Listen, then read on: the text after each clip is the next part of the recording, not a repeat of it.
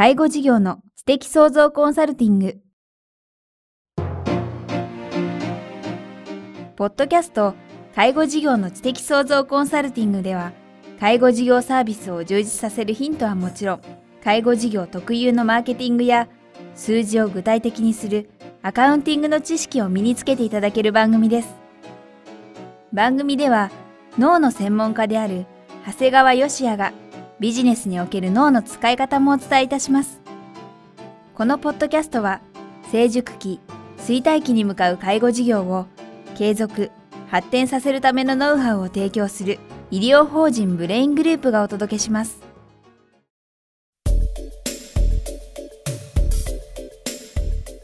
皆さんこんにちは。番組ナビゲーターの早川洋平です。介護事業の知的創造コンサルティング、今日は第20回目です。長谷川さん、よろしくお願いします。よろしくお願いします。さあ、今日はどんなお話をしていただけるんでしょうか。今日はですね、私が頭、特に脳が専門なもんです。脳の視点からですね、考えたら、我々の経営というのはどういうものなのか。で、特に今回は題名をですね、あえてすべてのものは二度作られるという、題で、お話をしたいと思っております。二度作られる。7つの習慣というベストセラーの本があるんですが、ありますね。はい。その中に実は全てのものは二度作られるという言葉があるんですが、ご存知ですかね。7つの習慣は恥ずかしながら読んでいるんですが、はい、この言葉は確かにあったようななんですが、ちょっと忘れかけてますので、すみません、改めて教えてください。そうですね。7つの習慣という本自体かなり分厚くてですね、その中にもいろんな言葉があるもんですから、その中で、皆さんどの言葉がすごく自分に落とし込めるかというといろいろあると思うんですが、私自身はですね、頭の専門というものからして、この全てのものは二度作られるというのはものすごく自分にこうなんか落とし込められたんですね。この世の中すべてのものっていうのはですね、ドラえもんじゃないんですけども、こうなればいいなってとか、こんなものがあればいいなってことをまず頭の中で思い浮かぶわけですよね。そうですね。で、その思い浮かべて、でそれを具体的に実現するために本当にまた2つ目、実際作っていくという工程が実行されるんですよ。だから実は頭の中で考えたことが1度目の作られたということ。で、次に具体的に行われたことが2度目の作られたということになるんですね。正直、長谷川さん特に脳のご専門ってことで、それは私から存じ上げていたんですけども、やはり、今、その脳は、そういう何か、例えば、仕事にも、勉強にも、普段の生活にも何か密接に関連してるよっていうのは、いろんな本もたくさん出てますけど、正直科学的な根拠があるにしても、関係あるのかなって思ってたんですけど、今のお話を聞くとすごいシンプルですよね。そうですね。もうまさに人間っていうのはですね、それによって進歩してきたとも言えるわけなんですよね。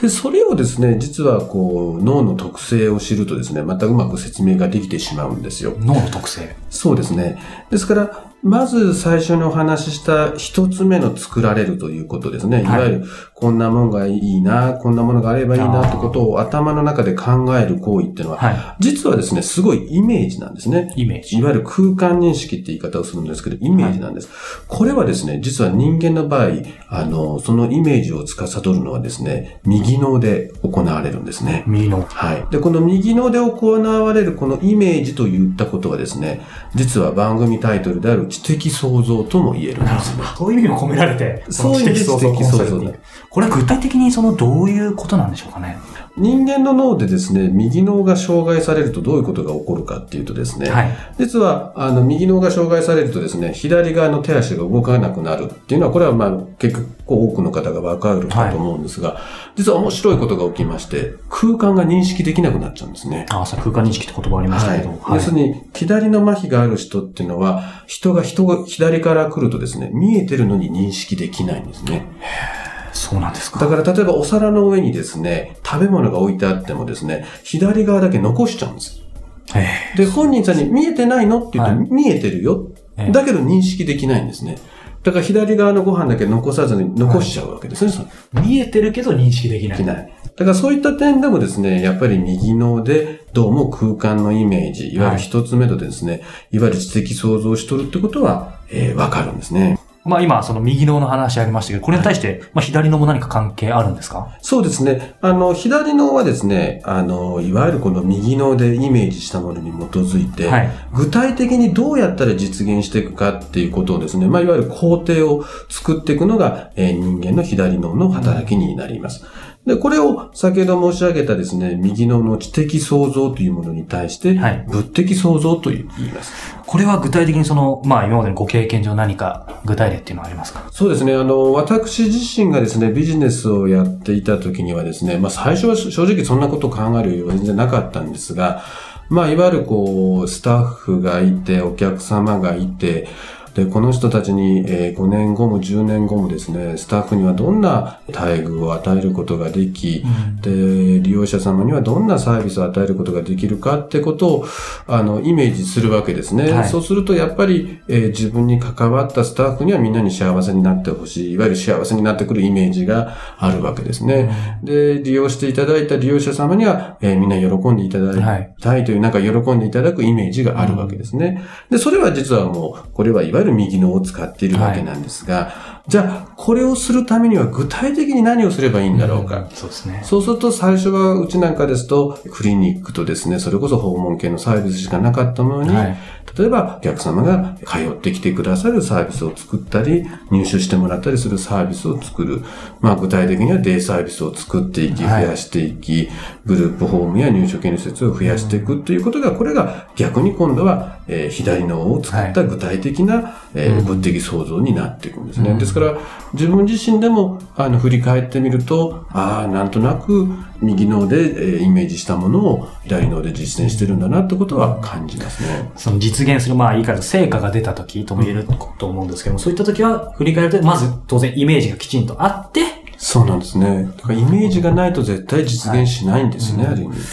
きっとこの番組聞いてらっしゃるリスナーの方、経営層の方もですね、多分いろんな成果出されたことあると思うんですけども、果たしてそれがやはり最初からきちんと、まあ、右脳でイメージして、実行で左脳でやってきたかっていうのを、意図的にというか、分かってて今後やった方がそれは経営者としてはいいですよね。いいと思います。きっと経営者の方々って、まあある程度成功体験を積まれてると思うんですけど、きっとその成功体験っていうのは、すごく具体的なイメージがパッとイメージできて、それが実行できたと思うんですね。はい、ただ、やっぱりそれがですね、いろんなこう、事業が大きくなって新しいことをやっていくっていう時はですね、やっぱり最初みたいに場当たり的じゃなくてですね、自分でちょっとある程度意識して、脳の感覚を持たれた方がいいと思いますね。今日はまあここまでこの脳について、そしてその左の右脳、右脳が知的創造、左の物的創造ということを伺ってきましたが、改めて最後にまとめをお願いできればと思います。そうですね、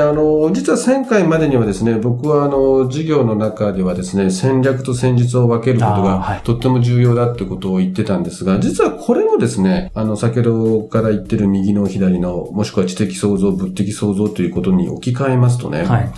やっぱり戦略といういわゆる経営者が頭を使ってイメージを作るというところは、これはやはり知的創造であるし、で、それを具体的にですね、現場に落とし込んで、現場の方に遂行していただくのは、これまさに戦術であり、物的創造なんではないかなと思うと、実は、すべてのものは二度作られるということだけじゃなくてですね、戦略と戦術というものもですね、実は脳で説明ができてしまうんですね。まあ、具体的に言うと、経営っていうのはやっぱり右脳でイメージしたものを左脳で実行するんだなということもあって、はい、まあ、これはまた次回以降もお話ししていくんですが、その右脳左脳の働かせ方もですね、決してどちらかに偏ってはいけない、やはり常に両方のバランスをとってですね、頭を使っていくことが重要なんだと思っています。介護事業の知的創造コンサルティング、今日は第20回、すべてのものは2度作られるということでお話を伺いました。長谷川さん、ありがとうございました。ありがとうございました。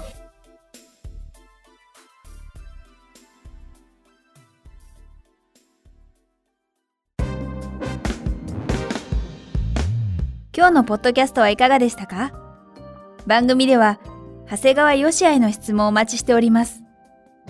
質問は株式会社在宅のウェブサイトにあるお問い合わせフォームからお申し込みください。サイト URL は http://brain-gr.com/在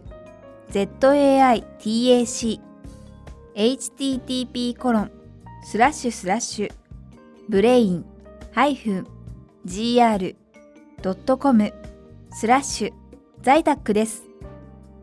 それではまたお耳にかかりましょう。ごきげんよう。さようなら。